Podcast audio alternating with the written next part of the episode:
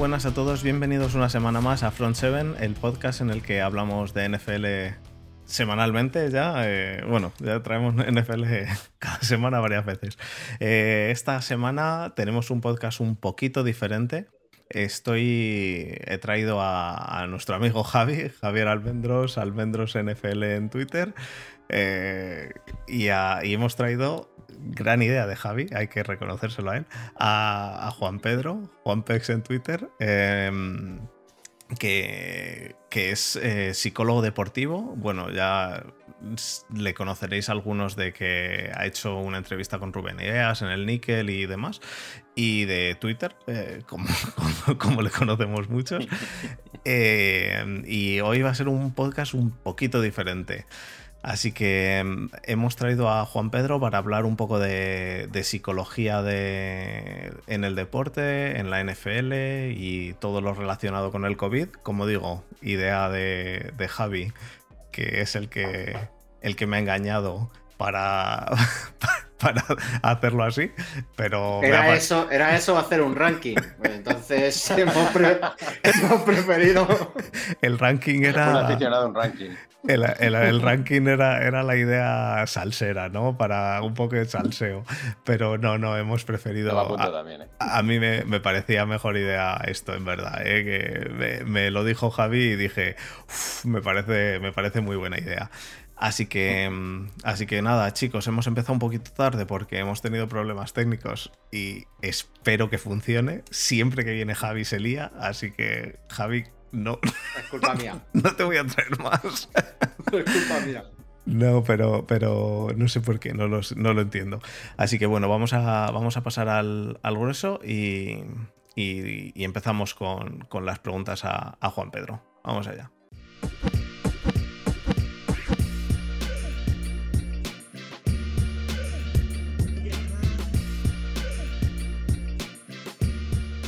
Bueno, pues como he dicho antes, hoy preguntas, pregúntale a Juan Pedro.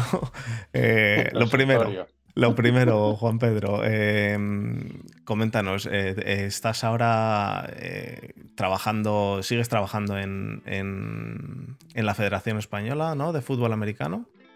Bueno, ahora estamos como en compardes, pero bueno, lo primero es daros las gracias por la invitación, ¿vale? Porque para mí es un súper placer. Gracias a ti por, por estar con nosotros. Con el fútbol como excusa, pues mira, podemos hablar de psicología y de muchas cosas y para mí es un gustazo la invitación. Ahora estamos un poco en compar de espera, como, o sea, hablando las cosas con normalidad. Como mucha gente que nos esté viendo sabrá, pues hubo elecciones en la Federación Española. Eh, ganó el candidato que no, que no era la línea continuista, por así decirlo, y entonces eh, ya se han anunciado una serie de cambios en el staff. Entonces, bueno, yo estoy un poco pendiente de si, si quieren seguir contando conmigo como, como parte del staff del, del Team Spain, etcétera. Entonces, bueno, pues hemos estado hablando un poco, pero bueno, estamos un poco en compar de espera y ya está, simplemente. Bueno, vamos, eh, sigo trabajando con deportistas, sigo trabajando con deportistas de fútbol americano y, para mí siempre, pues eso, siempre será un placer si me, si me llaman para seguir con el staff, yo encantado. Se trata de sumar entre todos al final.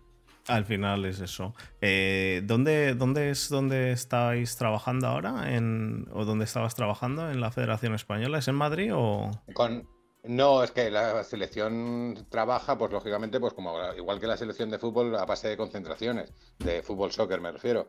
Se trabaja a base de concentraciones, entonces depende un poco de la competición que hay cada año. Eh, pues eh, se concentra una serie de veces. por ejemplo, pues en 2019 que fue cuando entré yo, pues tuvimos yo estoy metido con el, con el equipo de tackle, tanto de junior como de senior masculinos. Entonces, pues eh, yo, mi presencia estaba en las concentraciones de la selección junior y de la senior y después en los periodos de competición. 2020 se paró toda la actividad internacional, la paró IFAS por, pues como se pararon 99,9% de los deportes por tema pandemia y ahora 2021 parece que se va a retomar, me parece que la selección absoluta el Team Spain Senior tiene, me parece que son dos partidos este año. hay un partido contra, que son los que tenían que haber sido el año pasado, hay un partido contra Israel en Israel y otro partido contra Bélgica aquí.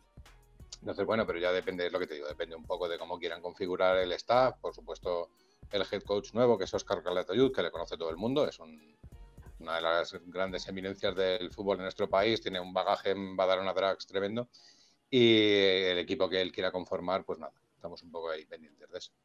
Si no puedo estar dentro, pues apoyando como todos los aficionados y ya está.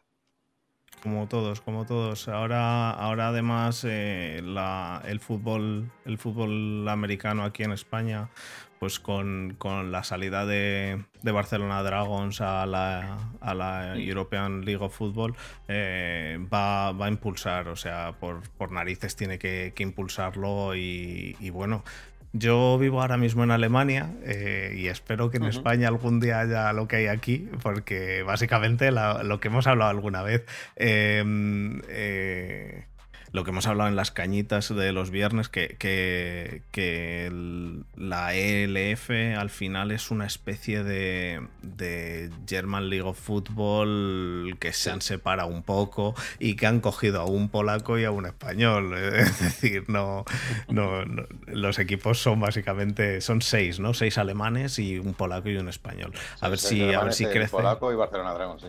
Mm, a ver si crece, a ver si crece. Yo, yo, yo espero que sí.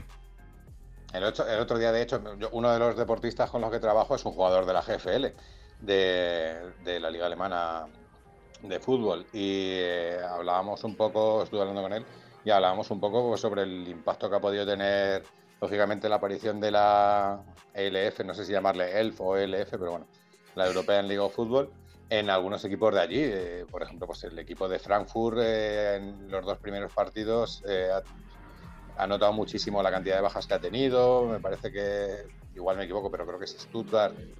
También eh, tiene un equipo en la LF y otro en la GFL y el de GFL no ha empezado tampoco demasiado fino. Entonces, bueno, sí, al final realmente es el nivel que compite. O sea, compite un poco LF con, con GFL. Yo creo que eh, es una cosa, de hecho, muchos de, de, los equipos es lo que estamos hablando, pero vienen en parte de, de GFL. Ya. Em, bueno, pues vamos a meternos, yo creo, en faena en las preguntas de la NFL hoy. Em, yo creo que te volveremos a traer algún otro día.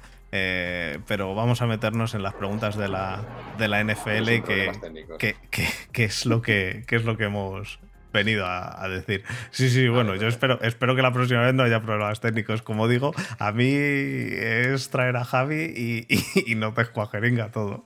Pero vamos, eh, ha sido, hoy, ha sido, hoy ha sido extremadamente raro. Así que bueno, lo primero, lo primero de todo es, em, como psicólogo deportivo, ¿cuál es, cuál es tu opinión del de, COVID?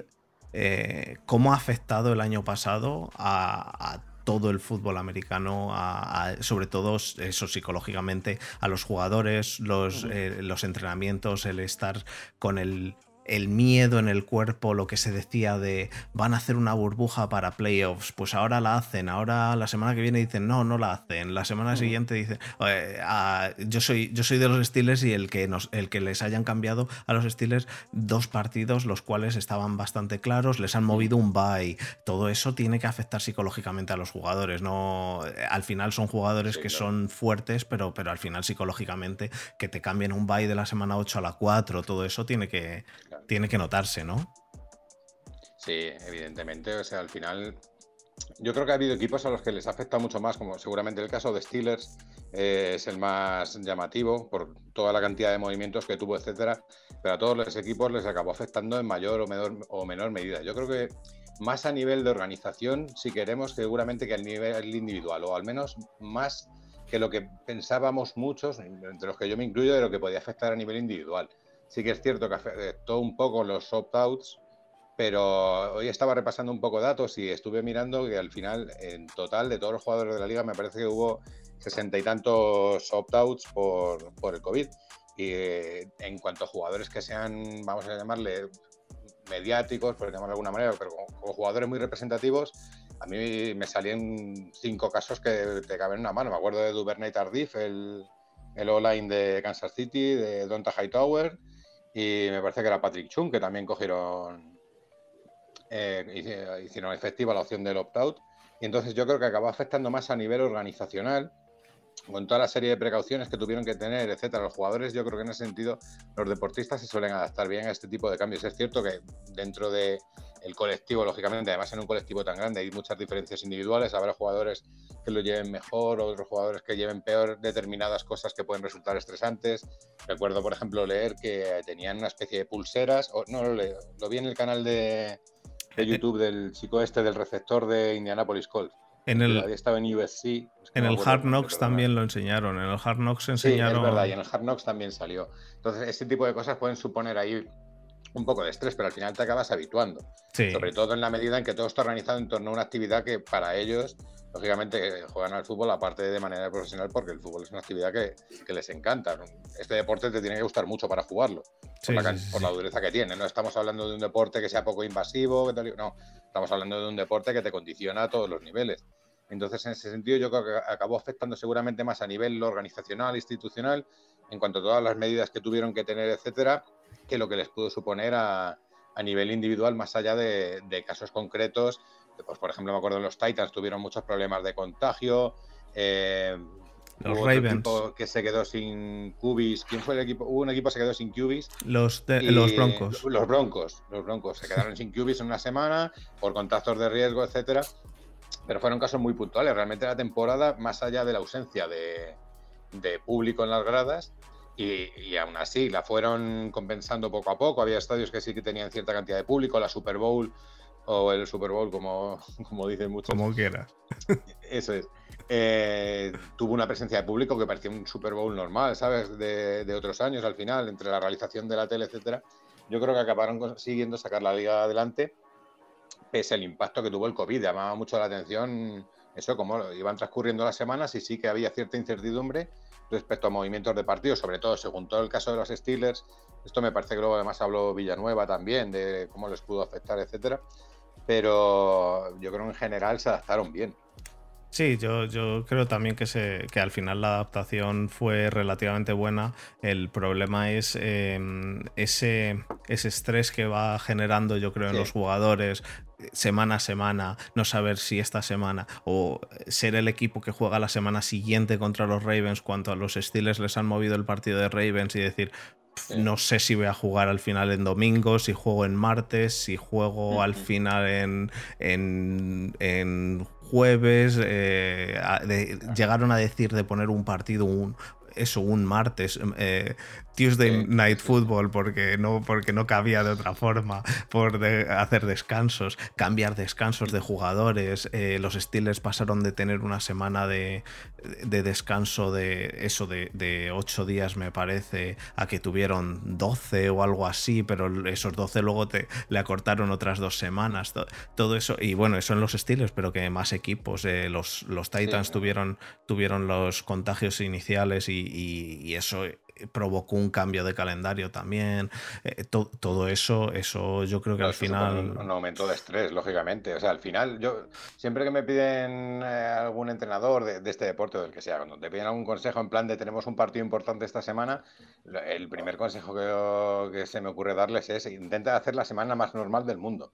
Porque tener una semana normal supone sobre todo eh, poder anticipar cosas, poder anticipar qué, en qué momentos tienes que entrenar, en qué momentos tienes para descansar, cuándo empieza la preparación de tal tipo para el partido, etcétera.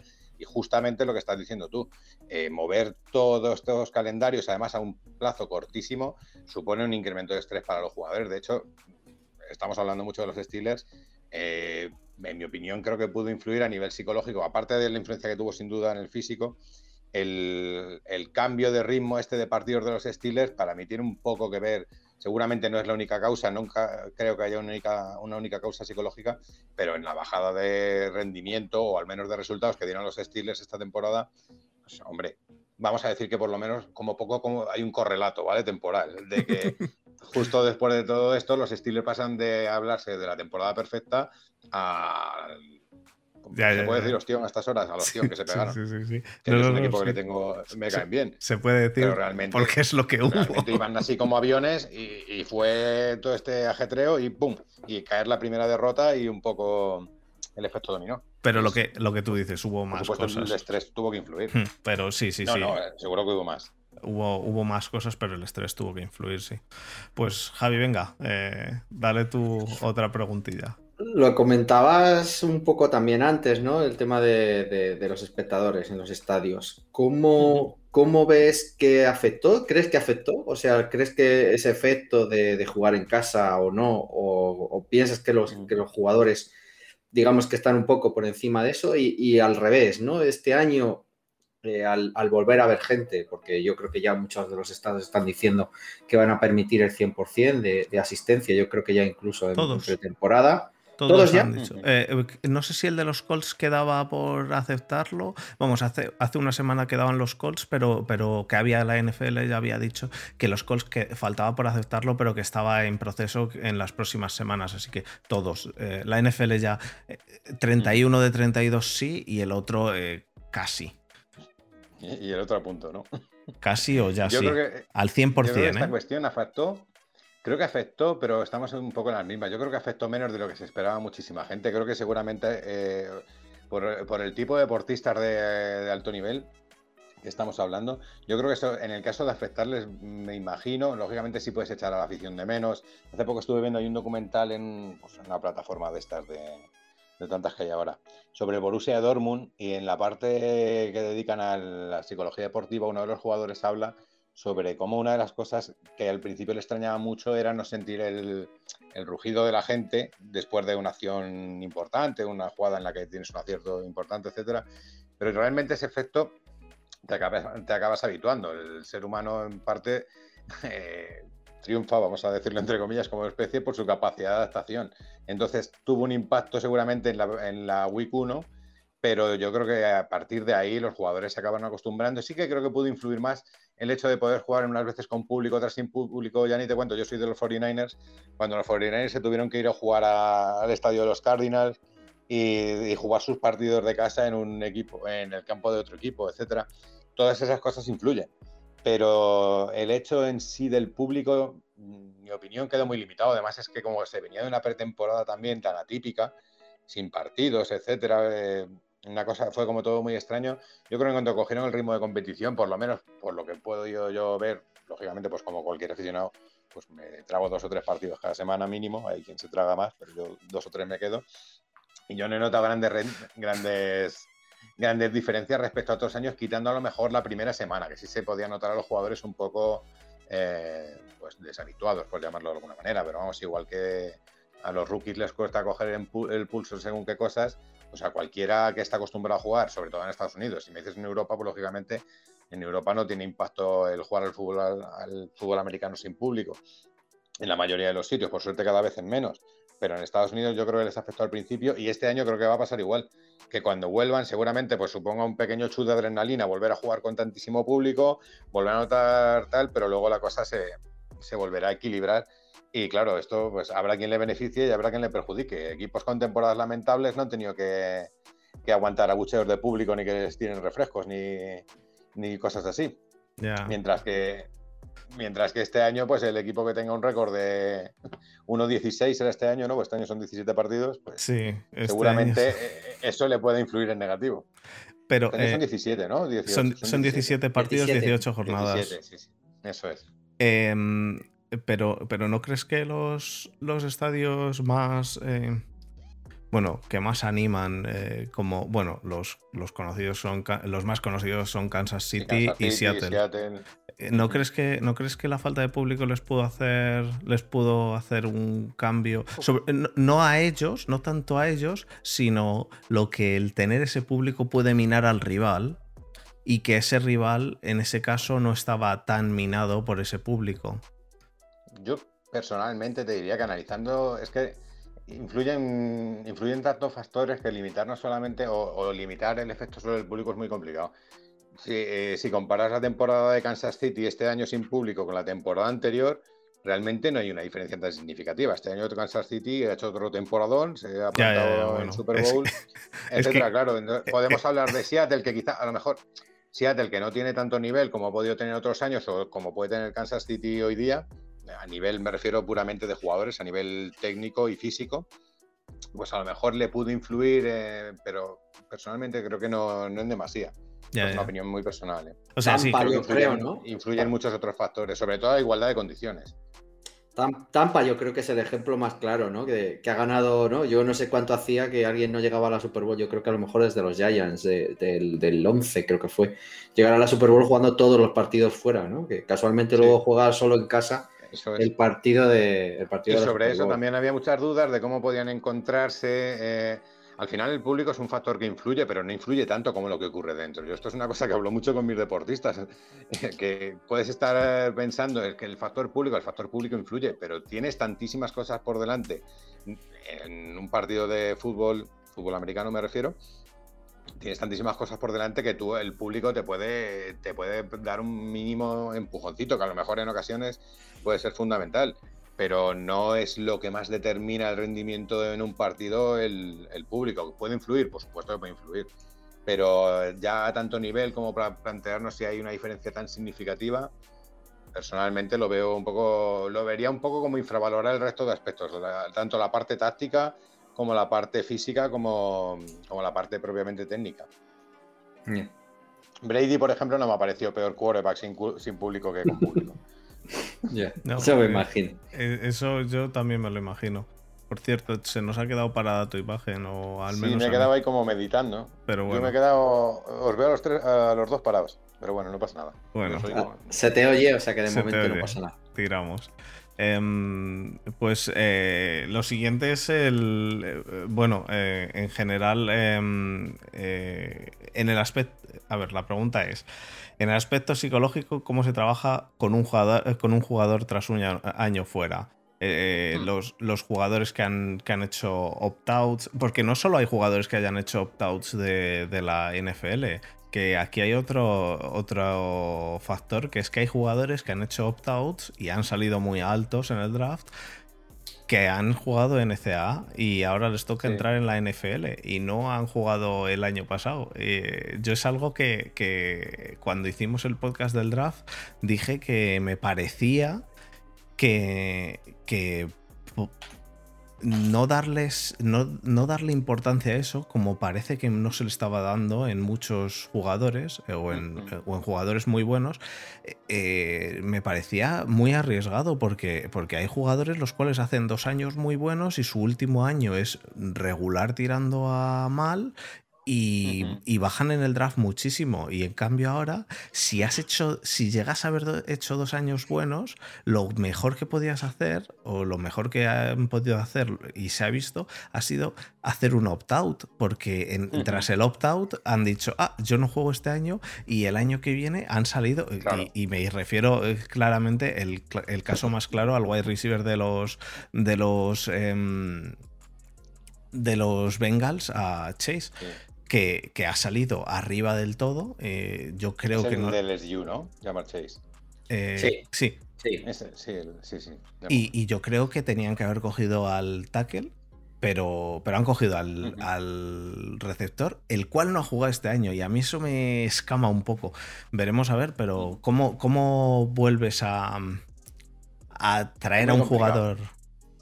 Ahí es que eh, a, mí me ha pasado durante, sobre todo cuando el año 2020, que fue la época más dura de cuarentena, por así llamarlo, conmigo sí que contactaron varios deportistas con los que pude trabajar un poco en plan de... Es que tienes que adaptarte mucho a cada uno de ellos, ¿vale? Hay una serie de variables que pueden influir, desde la autoconfianza, la propia motivación, que es la variable psicológica, por así decirlo, como más popular, la que más se suelen tener en cuenta, el estrés que estamos hablando, la autoconfianza, etcétera. Entonces depende mucho del caso. Yo lo que sí que me he encontrado era incluso cuestiones relacionadas con la identidad, porque al final el deportista de alto nivel, sobre todo, se siente deportista, ¿vale? Entonces, un poco según el caso, tú tienes que, por lo menos, eh, centrar, conseguir o tratar de conseguir que el deportista centre la atención en, aquellos aspectos que, dependan de él. Cuando estás en, en un momento así, pues en un opt-out, en un año en blanco, como estos que estamos hablando, pues eh, puede resultar sumamente estresante si no lo controlas bien. Entonces tienes que tratar de ayudar al deportista a que lo enfoque a eso que te digo, a cosas que puede controlar él, que pueden ser cosas como simplemente no eh, entrenar en el punto justo, es decir, no sobreentrenar ni, entrenar por debajo de lo que debe, eh, estar bien asesorado en otro tipo de cuestiones, como puede ser la alimentación, centrar su actividad también en otros campos, porque al final el deporte aunque seas un profesional, no puedes ocupar con deporte las 24 horas de tu vida. Esto Luego, si queréis, podemos entrar un poco a valorar esta cuestión también. pero dentro de un proceso o de un periodo además tan extraño, a lo que, con algo a lo que nadie nos habíamos enfrentado, o creo que nadie se había enfrentado nunca, como es una pandemia de estas características, es súper importante en el caso de los psicólogos que nos sepamos adaptar a cada caso de manera individual. A lo mejor me podría poner un poco aquí y darte cuatro pinceladas así, pero realmente creo que se estaría engañando. Depende mucho, muchísimo del deportista, de variables relacionadas con su personalidad, con su propia actividad, porque no es lo mismo un deportista que está acostumbrado a un ámbito de un deporte de equipo como puede ser el nuestro. Así estás hablando de un boxeador o de un atleta que puede entrenar con otras personas, pero realmente no, no compite de manera colectiva. Entonces, hay que adaptarse muchísimo a las diferentes circunstancias de cada deportista. En el caso del fútbol americano, a mí cuando me ha tocado, trataba un poco de lo que deciros, de eh, enfocarlo a eso, a pues, no abandonarse físicamente, a no considerar, porque como no se sabe cuando, como por ejemplo el caso que se estaba contando antes, un deportista de GFL, en GFL en 2020 no hubo. Eh, ha vuelto a competir ahora, pero en 2019, su último partido fue en 2019, ahora han vuelto a competir. Entonces, en todo el proceso entre medias, tú tienes que tratar de que el deportista se mantenga en unas condiciones que le permitan identificarse como deportista, pero a la vez no le suponga una frustración, que no diga, oye, me estoy aquí matando a entrenar, a hacer gimnasio, con lo importante que es el gimnasio, por ejemplo, en un deporte como, como el fútbol, tienes que tratar de que no sea frustrante. Entonces, a lo mejor tratar de enfocarla, de que enfoque su actividad, su atención, perdón, a diferentes actividades, etcétera. No sé si me muevo o sigo ahí colgado. Yo sigo viendo parados total. No, no, no, te preocupes, está, te vemos, te vemos. Yo te parado, yo te veo parado, pero, da igual. Pero te escuchamos perfectamente. Eh, eh, al final, al final, ahora esto lo hacemos en Twitch y lo subimos mañana a YouTube, pero al final esto, la esencia es que es el podcast, así que esto va a formato podcast. Importante es hablar bien, no quedar bien. Es lo importante. Yo me daba más miedo que hay veces que os oigo como con unos cracks, pero como crack, crack, crack, pero me dicen que se oye bien la gente, así que bueno, confío en que luego se oiga bien, pero vamos, se, se, entiende.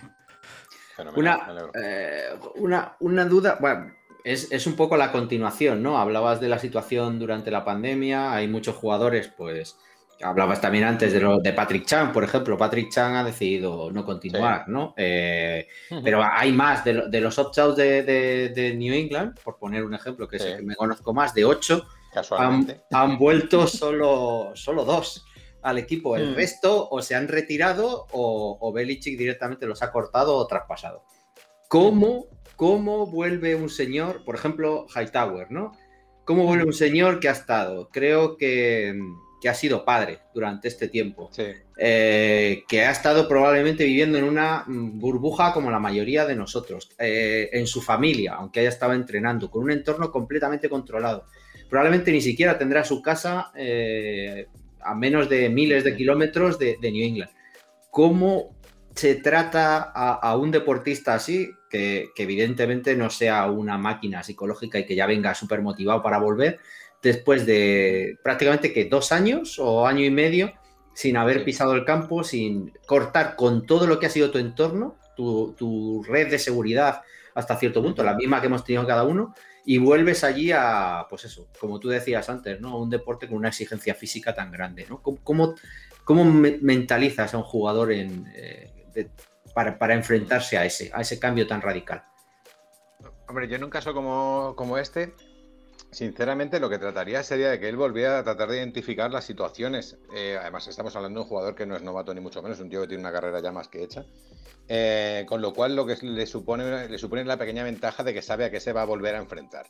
¿Vale? Entonces, sí que trataría un poco de tratar de ir haciendo, por así llamarlo, una desensibilización ¿vale? En plan de, pues, te vas a volver a tener que enfrentar a determinadas situaciones. Pues, primer día de entrenamiento, vas a volver a ver a gente tal. ¿Cómo crees tú que lo vas a poder manejar, etcétera?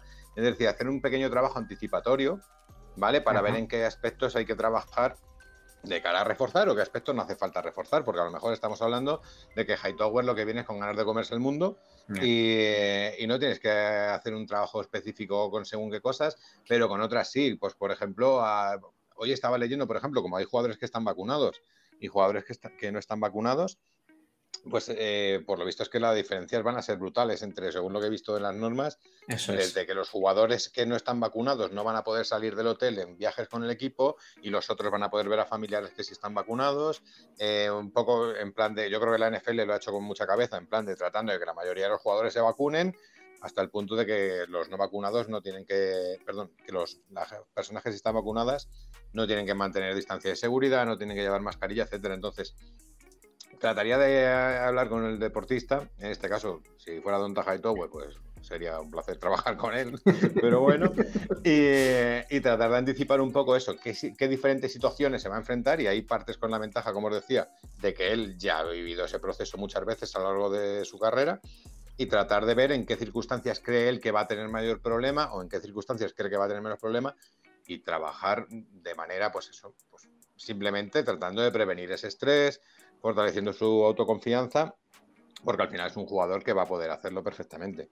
¿Le va a costar? Pues seguramente le va a costar. La parte del apego, lógicamente, llevas un año y pico eh, conviviendo prácticamente con tu familia, que luego a lo mejor ellos pues tienen un círculo social quizá más amplio, no lo sé, no sé, depende de dónde viva él, pues tendrá mayor grado de relaciones sociales o menos, pero que al final ha estado un poco como lo que tú dices, viviendo en una burbuja. Entonces, tratando de volver a, retomar esa senda de la llamamos la vieja normalidad que llaman algunos.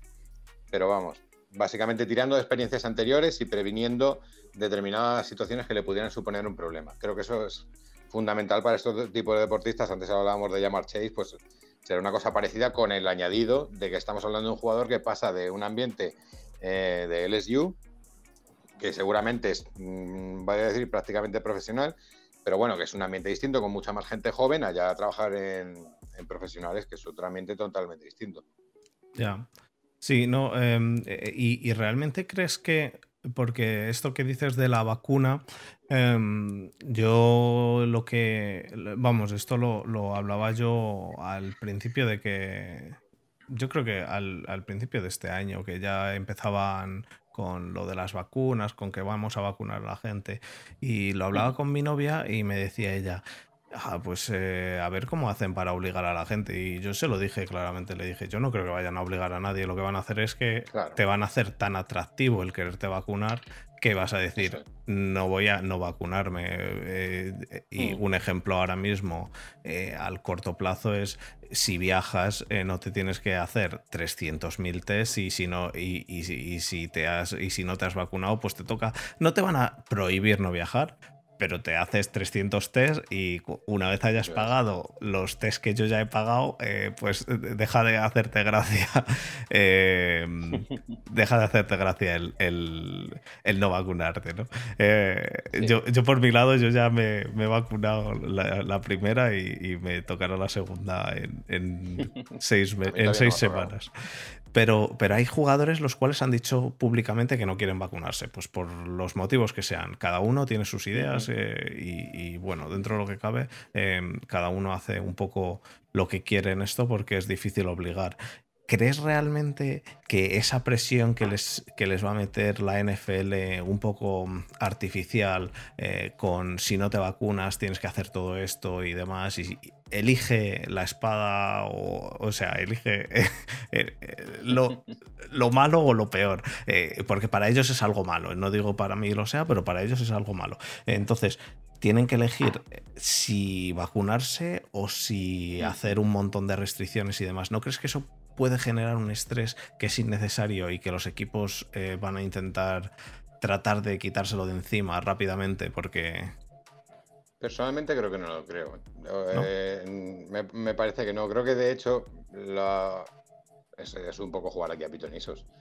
Pero cuando tú estés viendo en un vestuario, yo me imagino que yo no me vacuno, y resulta que yo tengo que ir todos los días a lo mejor una hora antes porque me tengo que hacer un PCR obligatorio. Según he visto, los jugadores no vacunados se tienen que hacer un test cada día, cada día durante todos los meses. Es decir, esta gente va a empezar en julio o agosto y desde ahí hasta que terminen en febrero, los que tengan más suerte eh, o, sean mejores, se van a tener que hacer un PCR y van a, o un antígeno o la prueba que sea y van a tener que estar todos los días, mientras que otros compañeros, por el hecho de estar vacunados, no, y los otros van a tener una serie de libertades. Yo creo que eso va a acabar influyendo, seguramente. ese tipo de medidas, lógicamente, facilita mucho el que tomes la decisión de qué tal. O además, son gente que pueden estar súper asesorados a todos los niveles, eh, a nivel médico, a nivel psicológico, etcétera. Eh, y, eso también tendrá su influencia. En cuanto a que suponga un estrés, no lo, personalmente no lo creo. Quizá hace un año sí, por lo que estamos hablando, porque es una circunstancia totalmente nueva para, para, muchísima gente y tal, pero yo creo que de cara a este año, en la medida las cosas suponen mucho estrés cuando se percibe cierta amenaza.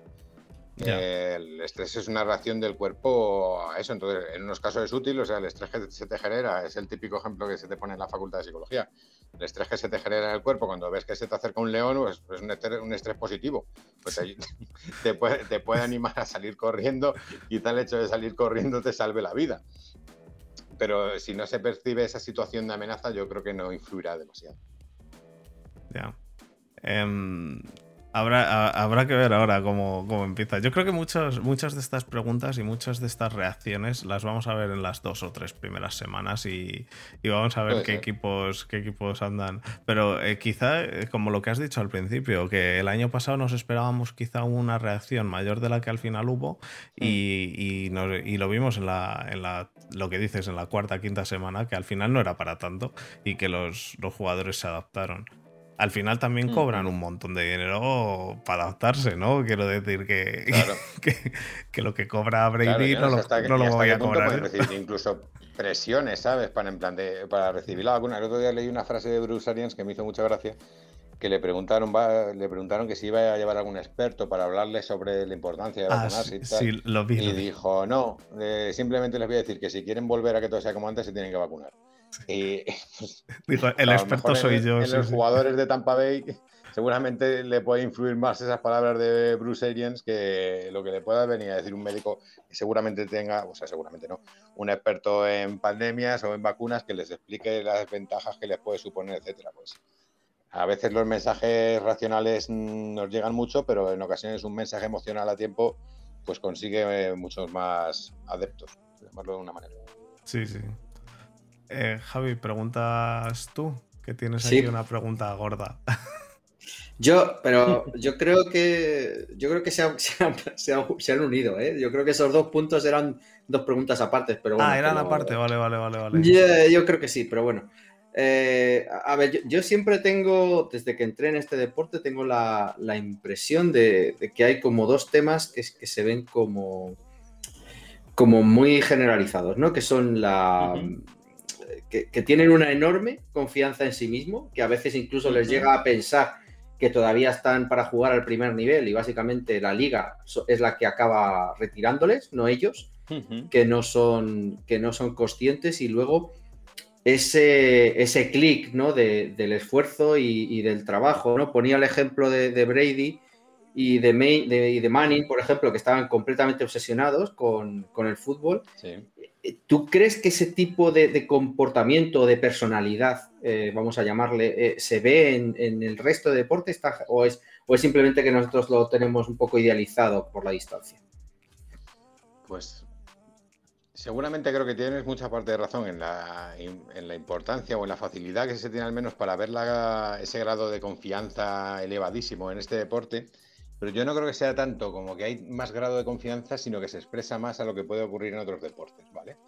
Al ser un deporte de, mm, por así decirlo, como muy, es que eh, no sé, muy gráfico, no sé, muy, muy plástico, muy espectacular a nivel puramente visual, desde, desde la propia indumentaria lo es, creo que también en cierto modo se facilita eso ya, el hecho de que sea un deporte de choque, de contacto, de contacto muy, muy duro, creo que además contribuye a eso. Entonces yo, mi respuesta a la primera pregunta sería que eh, creo que ese grado de autoconfianza lo tienen todos los deportistas de alto nivel. Yo por lo menos, yo he trabajado con, aparte de con fútbol americano, con jugadores de fútbol, con atletas, eh, boxeadores, jugadores de baloncesto, hasta con en eSports. Y yo creo que ese grado de confianza cualquier deportista de alto nivel sí que lo tiene. Lo que sí que creo que en el fútbol americano se suele expresar mucho más que en otro tipo de deportes porque seguramente está mejor, mejor visto ese tipo de comportamientos. No, no, es fanfarronería la palabra, pero sí como en plan de mostrar ahí tu poderío, ¿vale? Si lo queremos llamar así. Está mejor visto seguramente con otros deportes. O sea, Cristiano, por ejemplo, se quita una camiseta, se quita la camiseta al celebrar un gol y enseña los músculos y la gente lo interpreta como un gesto de chulería.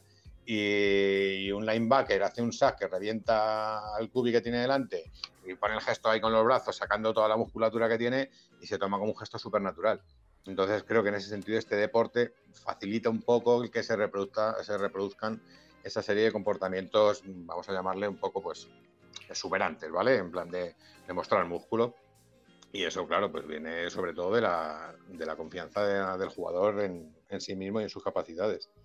Y respecto a la segunda pregunta, pues creo que hay casos como ese, pero no, eso ya sí que no creo que haya tanta diferencia entre lo que es el fútbol con lo que puede ser el soccer o con lo que puede ser otros deportes. Se habla mucho de los casos de Brady, seguramente es un, un completo obseso de, este deporte, súper analítico, etcétera, con ganas de mejorar cada día. Pero Brady, aparte de esas ganas de mejorar cada día, es que, claro, eh, tiene una capacidad para leer el juego, y me voy a meter en charco que no es mío, tiene una capacidad para leer el juego que es brutal. Y, porque no es un tío tampoco. Yo he visto toda la carrera de Brady y lo que. Mm, para mí, lo que le ha diferenciado siempre es la capacidad de toma de decisiones que tiene. Entonces, eh, no es un quarterback que sepa que sea un atleta en plan de correr muchísimo. Eh, hemos visto todos quarterbacks con mejor brazo, etcétera. Pero al final esto es el jugador que toma decisiones muy bien en los momentos más difíciles de tomarlas. Con Peyton Manning igual esa obsesión, vamos a llamarla así, les ha podido ayudar a mejorar? Sin duda. Sin duda, porque no es lo mismo una persona que va a hacer un trabajo por cumplir que una persona que vive completamente por y para su trabajo. Pero eh, es lo que te digo, creo que influye en otra serie de cuestiones más, aparte de que eso les haya facilitado. Un, caso, bueno, una, un apunte a esto es, em, Javi, si has visto las entrevistas que le hizo Rubén Ibeas a, Villanueva, eh, Villanueva directamente dice que él no ve NFL, que la NFL para él es jugarla y que cuando está en casa que, que, no quiere saber nada de NFL, que él, además, él específicamente dijo, prefiero ponerme Ricky Morty y reírme un rato hmm. que ver NFL, que él solo ve NFL, pues para entrenar tiene que ver los partidos eh, de los equipos contra los que va a jugar, tape y demás, pero que fuera del, estadio, eh, para él la NFL, él trata de que no exista. Entonces, me imagino que dependerá mucho de los jugadores, pero es eso, eh, Tom Brady, Manning, eh, incluso, incluso Drew Brees, jugadores... Además, suele darse lo que en el quarterback, que es el, el jugador que más tiene que estar pendiente de todo, que, pero, pero yo creo mm. que, jugadores quizá más focalizados en, una cosa, como es un, un left tackle, un, un receptor. Em, no te creas, ¿eh? ¿No? ahí, eh, no, fíjate, yo ahí, hablando de un poco de mi experiencia, o sea, te puedo hablar de coincidir eh, cuando eh, en periodos con la selección.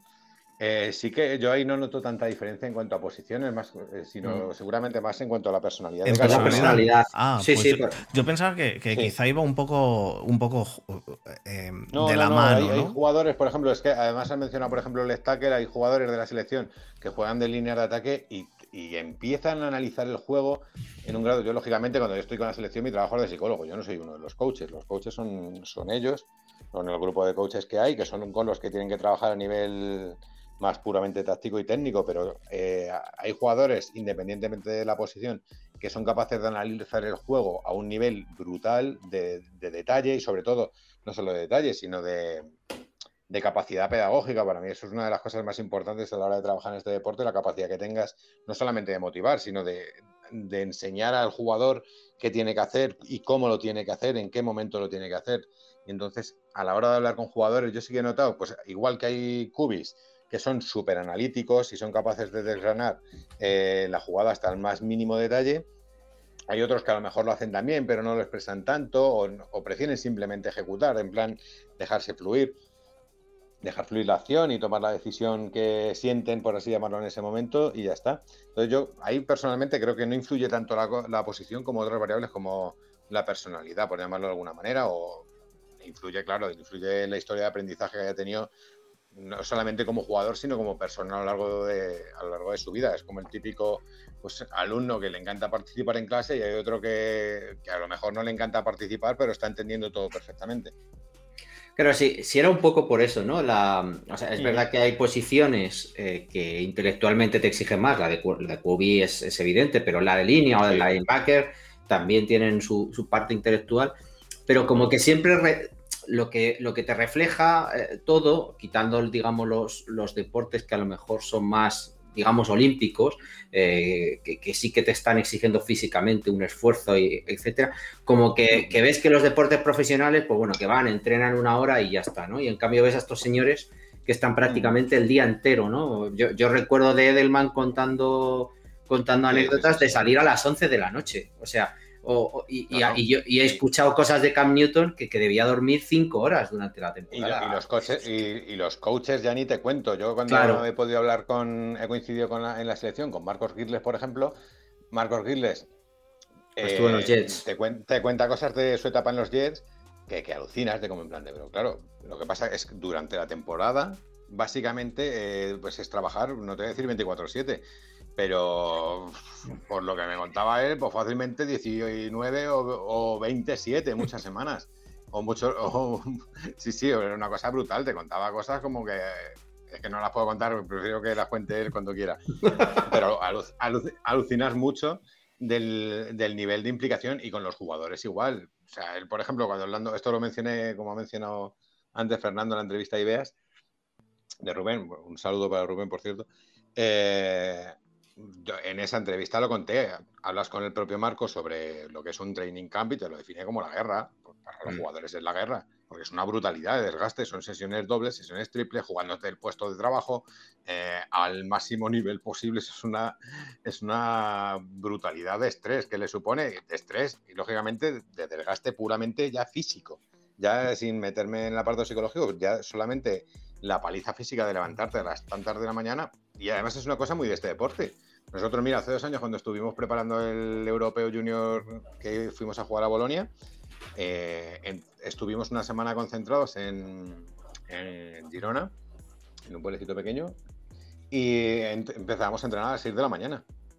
Y, estamos hablando de, jugadores, no te estoy hablando de jugadores de NFL, ojalá algunos lleguen a NFL, pero te estoy hablando de jugadores juniors eh, y, ellos entendían a la perfección que había que levantarse a las 6 de bueno, había que levantarse antes para empezar a entrenar a las 6 de la mañana. Que por otra parte es cuando mejor entrenas, porque no tienes tanto calor, etcétera. Pero, pero son parte de este deporte es, un deporte muy sacrificado, eso la gente desde fuera no, sé hasta qué punto lo percibe, ¿no? Es, es un poco lo que estabais mencionando hace un segundo, no es ir a entrenar una hora y pico, o a lo mejor ir a entrenar una hora al gimnasio y luego entrenar una hora y pico. Es una cosa tremenda, es un esfuerzo brutal. Si, si, quieres, Fernando, esta, que es también un poco de New England, la, que es un poco rara. Hazla tú, luego, me la, luego otra. Otra que no, que no está en la lista, la que te he dicho. No no, no, es algo todavía más raro. Eh, eh, eh, espero que no te sientas ofendido, ¿no? Pero, pero sí que quería hacer un, un, poco a ver tu punto de vista con el famoso Jack Easterby, que ahora es muy famosito en, en Houston, pero que, que en New England llegó un poco prácticamente como capellán, eh, consejero espiritual. Luego ya fue ganando nombre, pero no era más allá que como, como un consejero de los futbolistas o, de comportamiento o, algo así, ¿no? Pero, pero sí que se me ocurría porque este señor ha llegado a vicepresidente de Houston con un poder enorme, ¿no? O sea, ¿en qué, qué punto eh, porque te, escuchaba justo en la, en la, entrevista con Rubén que no tenías claro si, si estaba la figura del, psicólogo deportivo en los equipos. Sin embargo, no tienen ningún problema en contratar a un tío que básicamente mm. fue era un capellán, ¿no?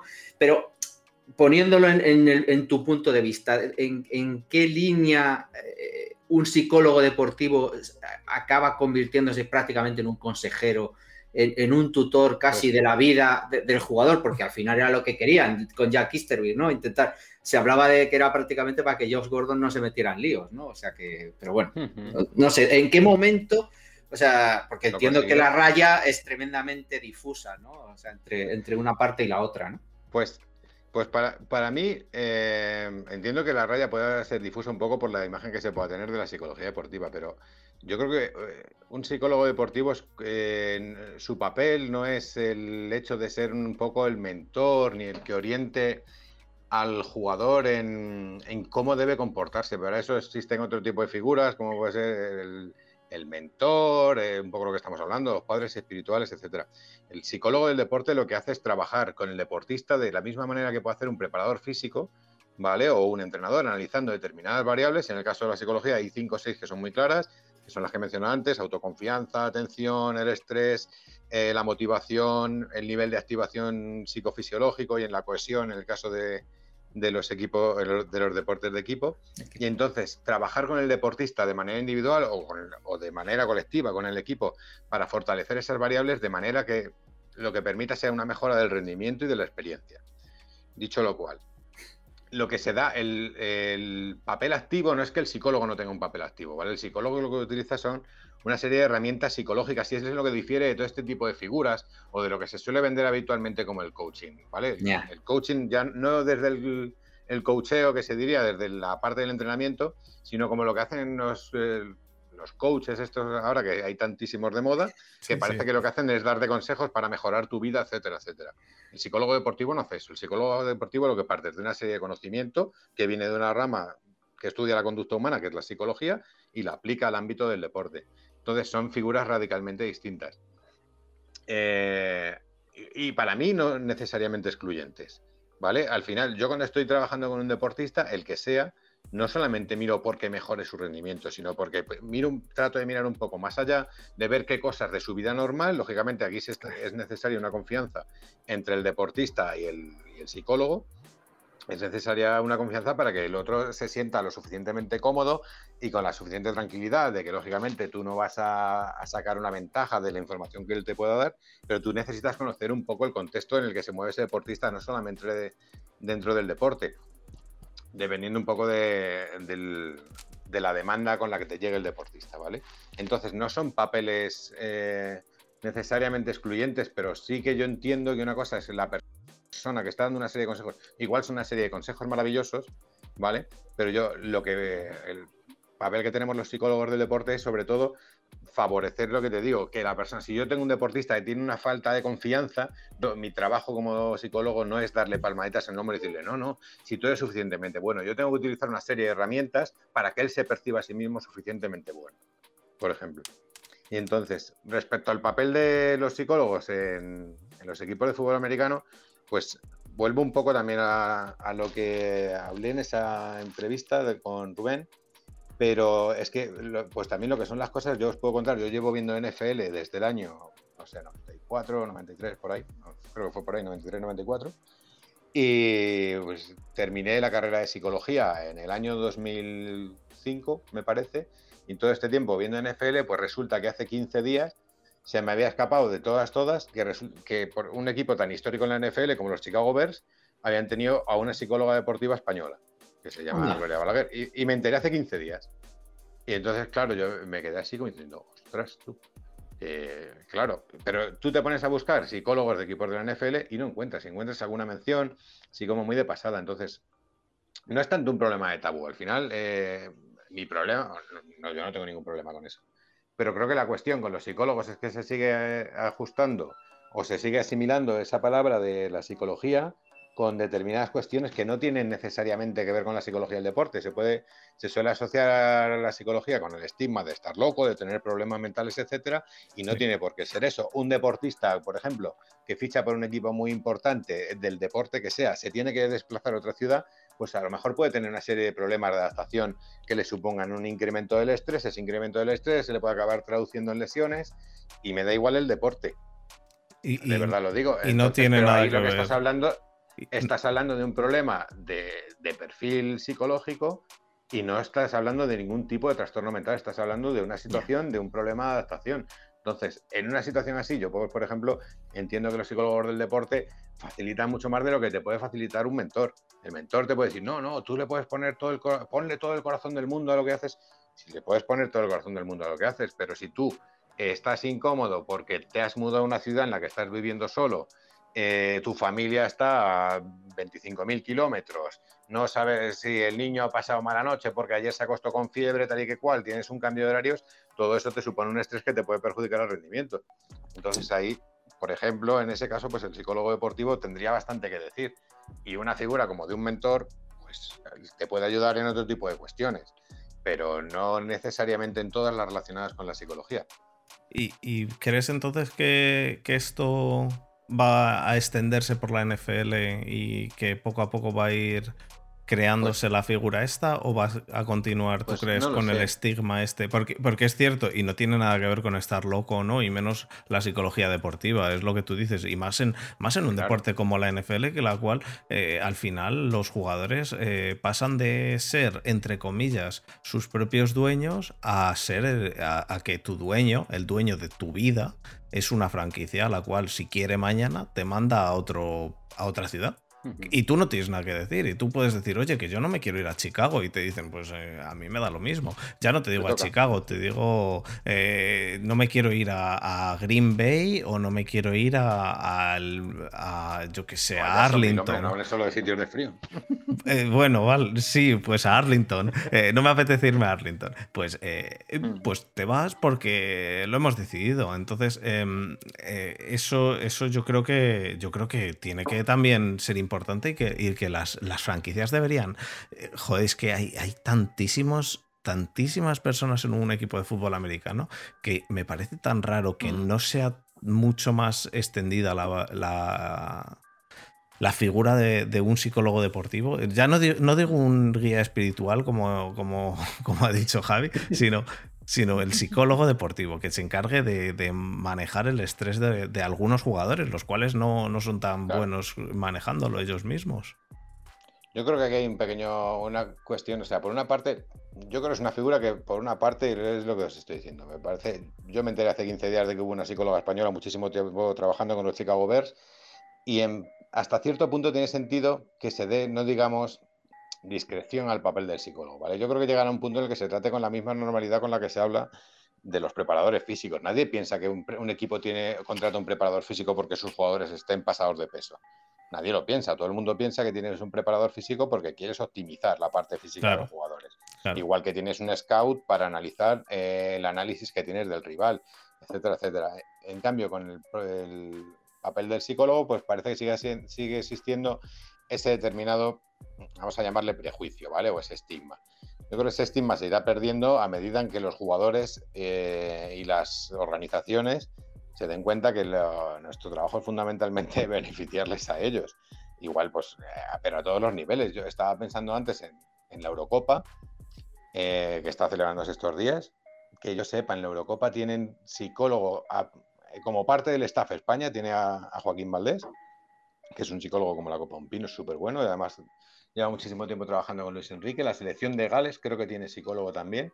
Y luego ya, pues te eh, dices, joder, pues si yo que sigo el deporte y la psicología no me llegan más nombres, pues seguramente, pues si los tienen, los tienen medio de tapado.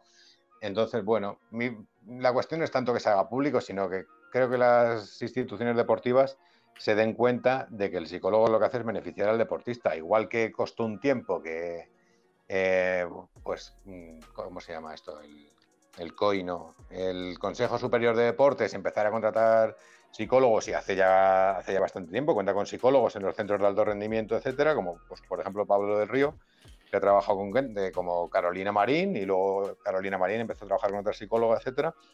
Cuando se den cuenta de que el papel del psicólogo hace es beneficiar al deportista y con ello a su rendimiento, pues seguramente la figura empiece a ser más, más habitual. También estamos hablando de deporte, que la inmensa mayoría del deporte, por suerte o por desgracia, en mi opinión por desgracia, no es una actividad profesional. El, el profesionalismo del deporte es la cúspide de la cúspide.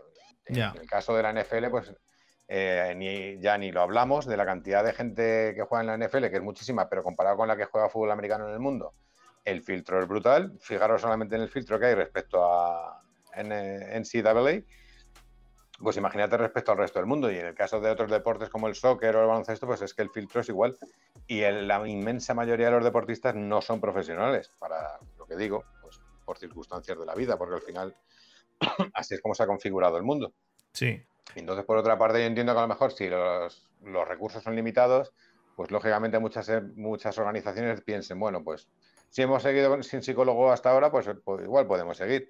Ya. Pero claro, la cuestión es que el psicólogo lo, lo que va a hacer es que mejore el rendimiento de los deportistas. Es que eso de si hemos estado hasta ahora sin esto, ¿para qué vamos a meterlo? Es, Con- es, una. con todo. Es, es, eh, vale con todo y es, es una mentalidad tan eh, mala en mi punto de vista porque al final no, no, Claro. no mejoras.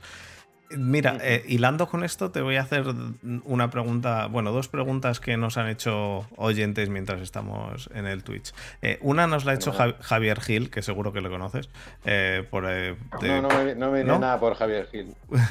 pues No se te, no se te ve la cara. Gil, vamos 2-1 en nuestras series del Madden. Me tienes abandonado, pero te voy ganando 2-1. Es que, es que como, como, no se te ve la cara, no sabemos si realmente estás, eh, estás, de broma o no. Eh, bueno, entonces. Reto a Javier Gil del Madden. Em, eh, preguntas si crees que debería trabajarse en college con los chavales. Que él piensa que muchos creen que van a triunfar y luego se la pegan fuerte. Y esto... Sí, y dudo mucho que no se haga. Sinceramente lo digo, ¿eh? Estamos un poco en la opacidad esta de la que estamos hablando, es que dudo muchísimo que no se hace. Sé de, eh, en México, por ejemplo, sé que hay bastantes psicólogos trabajando, que es un país que tiene el fútbol americano con mucha más tradición que aquí.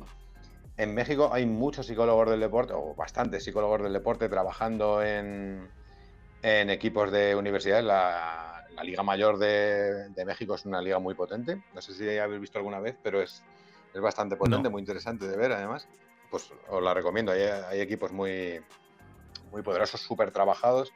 Y yo creo que en, en NCAA seguro que muchos programas lo tienen. Pero muchísimo. Otra cosa de lo que estamos hablando. Que salga a la luz, que no salga la luz. Que se lo guarden, ¿no? que lo tienen. Y en, instituciones universitarias que tienen sus facultades de psicología con y seguramente tengan eh, especialidad de deporte, muchísimas de ellas, dudo mucho que no, que no se haga. Y, Más que en profesionales, seguramente.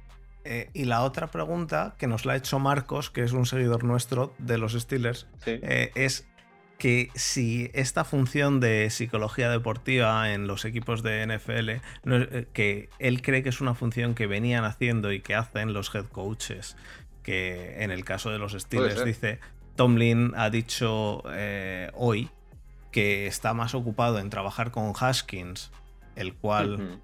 Eh, quería hacerte yo otra pregunta de Haskins, como persona antes que como jugador.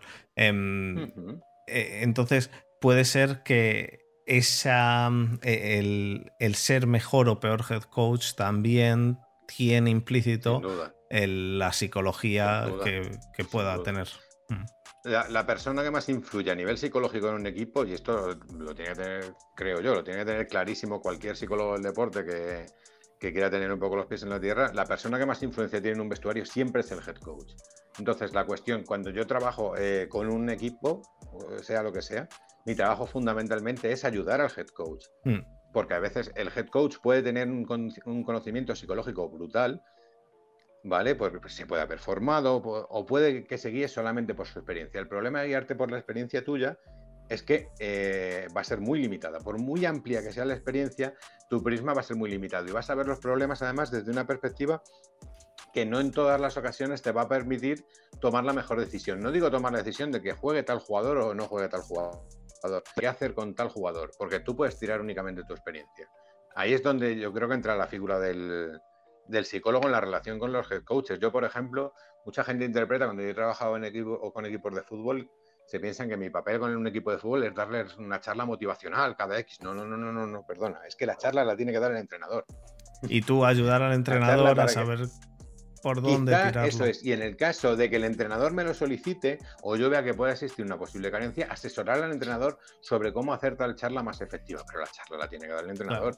El trabajo psicológico con los, con los, jugadores en determinados momentos, pues quizá lo puede, para algunas cuestiones concretas, eh, puede venir bien el psicólogo, pero habrá cosas en las que haga falta que sea el entrenador el que le hable y le diga, necesito que hagas esto de tal manera, de tal manera, de tal manera, de tal manera, porque al final es el entrenador entonces, a nosotros los psicólogos esto nos da cierta ventaja en la relación con el jugador, nos quita quizá poder, pero te, da cierta ventaja en que el jugador pueda tomar cierta confianza contigo, porque lógicamente tú estableces una relación que si no está basada en la confianza no va a ir a ningún lado. Tú necesitas que el jugador te diga la verdad de qué está sintiendo, de por qué, por qué cree él que le está pasando tal cosa. Claro. Y lo puede hacer con la garantía de que tú no eres el que decide si ese jugador es el, voy a poner un ejemplo, el wide receiver 1 o el 2 o el 3 o el 4 o el 5 o el 6. Es lo que te lo menciona para que tú le ayudes a mejorar, ¿vale? Entonces, un jugador, por ejemplo, que tiene un problema de autoconfianza muy grande, es muy complicado que se lo vaya a decir al entrenador. Porque el entrenador es el que va a tomar la decisión de que juegue o no juegue. Y si yo sé que un jugador me está diciendo, joder, es que estoy últimamente que no doy una, coño, pues a lo mejor, a lo mejor no me la juego con él. Ya. Y pongo a otro. Sí, sí, tienes toda la razón. Pero, claro, pero el papel del entrenador a nivel psicológico en un equipo es fundamental.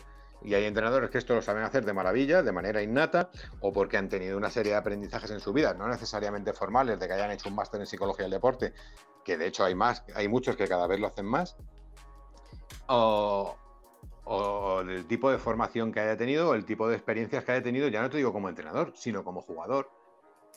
Yo me encuentro con jugadores que, o entrenadores que se pensaban que a todos los jugadores había que tratarlos de manera muy suave, muy comprensiva, muy empática, y muy tal, muy suavitos, y, entrenadores en el perfil contrario. Pues es que habrá jugadores a los que el perfil empático de palmadita en el hombro, no te preocupes, tienes toda mi confianza, pues a lo mejor les ayude, y habrá otro que a lo mejor necesita que le pegues dos voces. Claro, sí, sí, sí, no, estoy, estoy de acuerdo en eso. Cada persona es un mundo y, es una función importante el saber por dónde va cada, cada uno.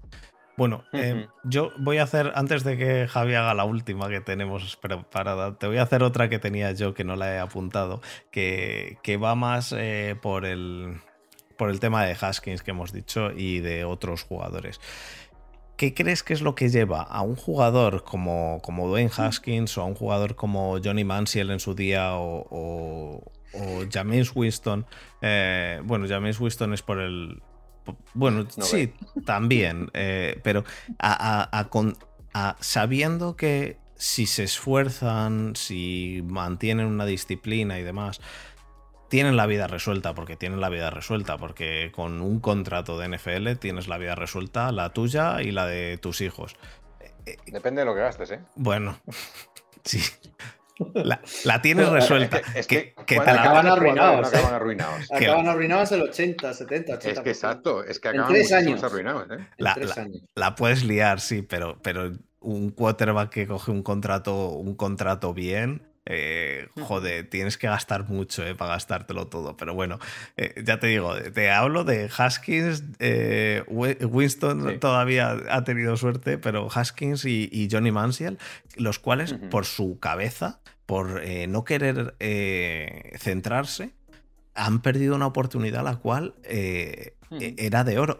Y, y, no quiere decir que si llegan a centrarse hubieran conseguido ese contrato.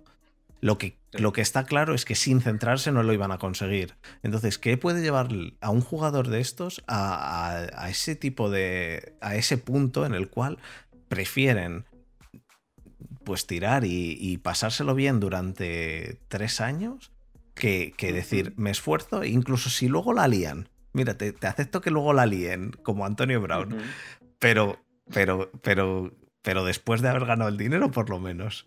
Antonio Brown, que seguro que acaba arruinado también, que, que, ese, ese la ha liado, pero mucho, pero, pero pudiendo tener la vida solucionada, ¿qué es lo que puede llevar a un jugador a eso?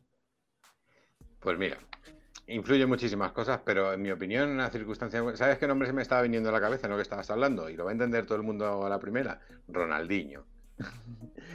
Ronaldinho, el del soccer. Eh, estás en la cresta de la ola del mundo, ¿vale? Y de repente eh, eres muy bueno, totalmente reconocido como Johnny Mansiel, le pudo pasar en su momento, jugadorazo. Eh, pero al final, cuando hablamos de motivación, ¿vale? Que para mí es la palabra clave en una situación de estas, todo el mundo habla de motivación, como en plan de las ganas que se le pone algo, el empeño que se le pone algo, pero la motivación no es solamente eso, ¿vale? Podemos hablar de dos tipos de motivación. Una motivación sería la motivación básica, que es esta que estamos hablando, el hacer algo porque disfrutas haciéndolo, etcétera, etcétera. Pero luego hay otro tipo de motivación que se llama motivación cotidiana, que es la que te lleva a seguir manteniéndote en una actividad, ¿vale? Pese a los sinsabores. Mm, si estamos terminando, voy hilando, además lo voy a hilar con lo del principio. ¿Os acordáis de cuando al principio, muchas veces a lo largo de esta charla, hemos hablado de lo durísimo que es este deporte? Mm. Pues cuando, cuando careces de esa motivación cotidiana, de que te, lleva a tener que llevar determinado ritmo de vida. Fijaros todas las cosas que hemos estado hablando, ¿eh? de las jornadas larguísimas de entrenamiento, de estar durante a lo mejor más de la mitad del año súper concentrado en una actividad, alejado de tu familia, etcétera, de tu familia o de tu ocio o de lo que tú quieras, pero tienes que estar centrado en eso de manera súper profesional. pues hay gente que a lo mejor lo pone en una balanza de manera más o menos eh, consciente o de manera inconsciente, ¿vale? Lo pone en la balanza y dice, me puede gustar muchísimo el fútbol, pero es que, claro, me el fútbol no solamente me supone eh, una serie de beneficios económicos o beneficios de estatus a nivel social, no me supone un especial, o me puede suponer un especial atractivo a nivel eh, marcas, etcétera, etcétera, como lo quieras ver pero claro, te supone también otra serie de cosas. Esto pasa en cualquier deporte. O sea, el, deporte conlleva eh, horarios eh, que son casi incompatibles con otro tipo de actividades. Eh, conlleva viajes, el deporte profesional ni te cuento, viajes a punta pala, con lo cual, si eres una persona muy hogareña, que no parece el caso que estamos hablando, pero bueno, muy hogareña, muy fiestera, al final también te está limitando. conlleva una serie de, golpes, o sea, algo tan sencillo como los golpes, el dolor, etcétera, etcétera, todo eso, si no tienes un grado de motivación cotidiana que te ayude a soportar todo eso en pos de mantenerte eh, realizando la actividad que más te gusta, acabas dejándolo. Ya. Bueno, pues Javi. Eh, la última. Dale tú con la última que. la última y no vamos. Que Juanpe se, querrá ir a dormir.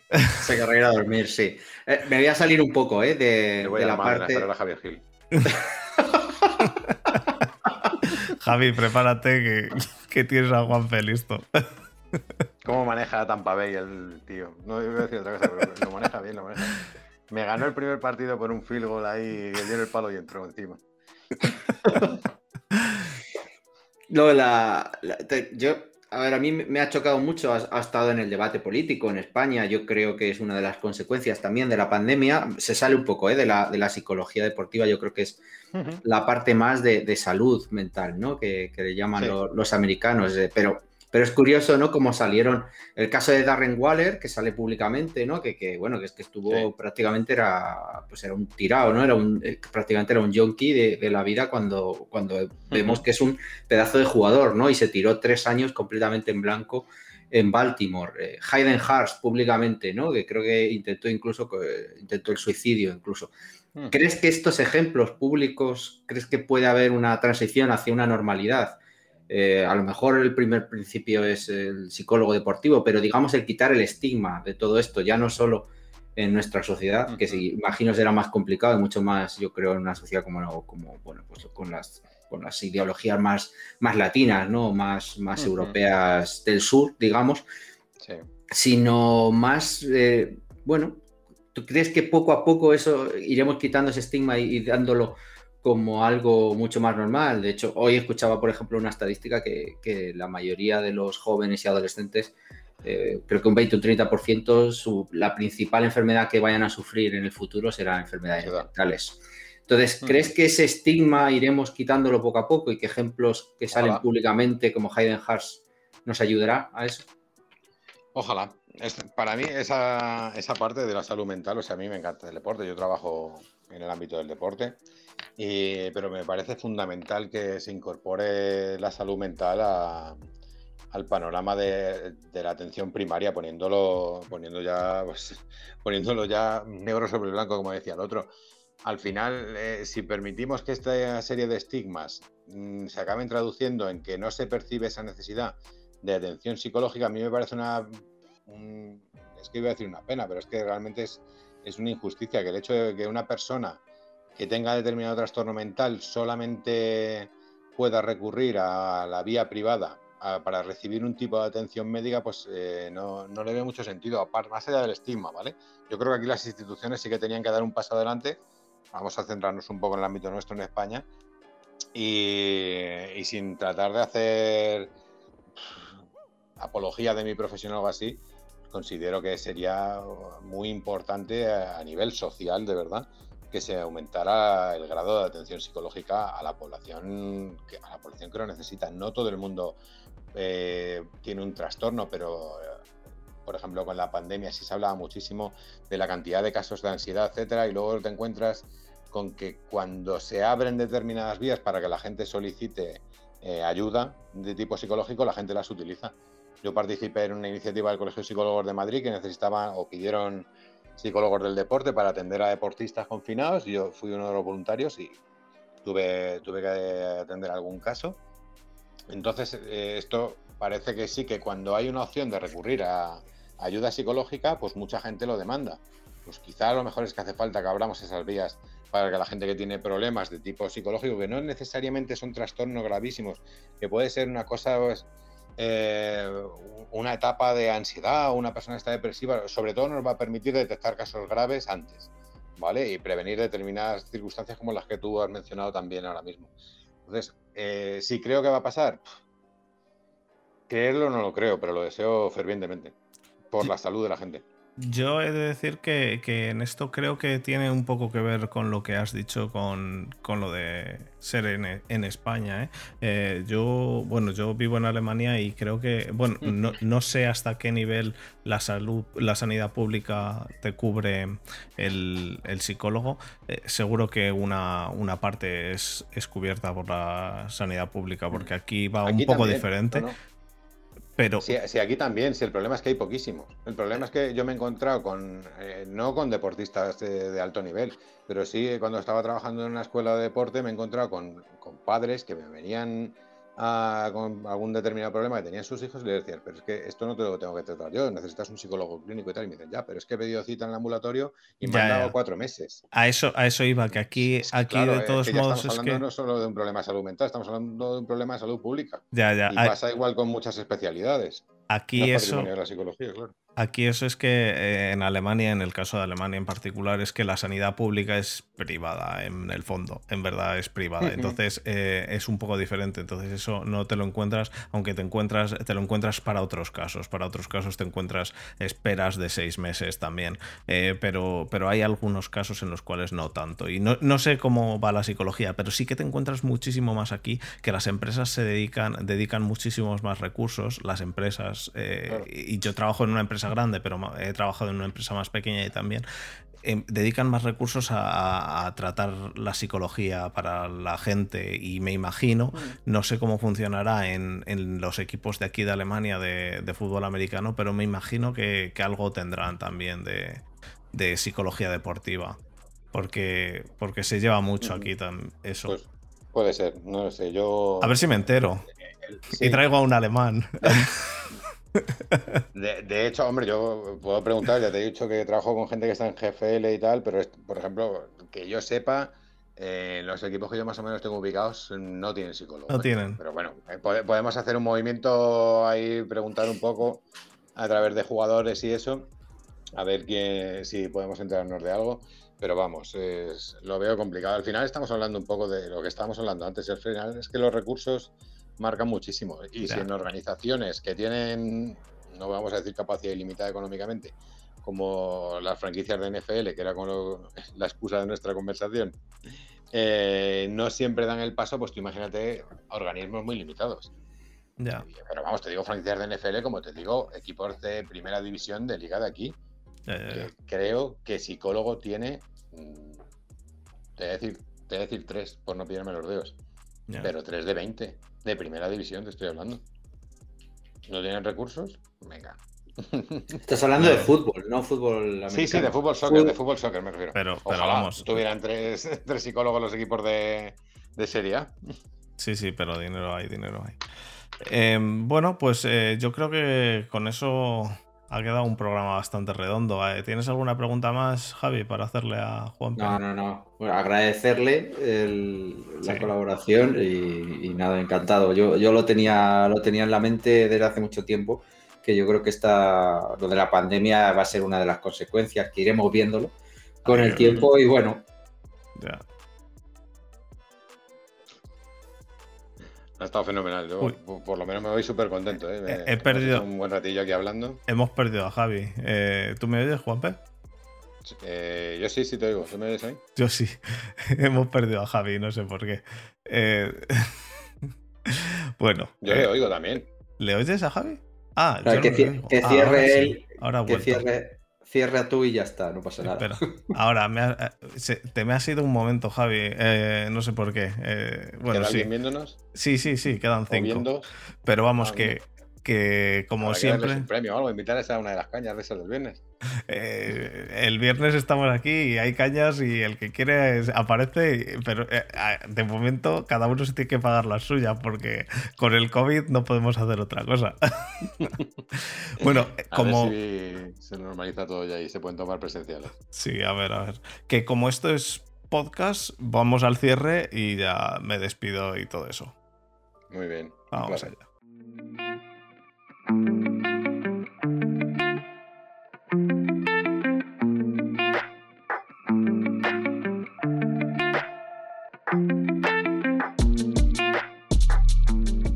Bueno, pues eh, muchas gracias a todos los que nos habéis oído esta semana. Eh, creo que ha sido uno de los, de los mejores programas de la off-season porque después de traer un power ranking en el que nos salió que la Super Bowl iba a ser eh, Rams contra Browns y, y estar barajando traer un, un ranking de, de quarterbacks, o sea, de, de running backs, eh, creo que, que este programa ha sido muy, muy interesante.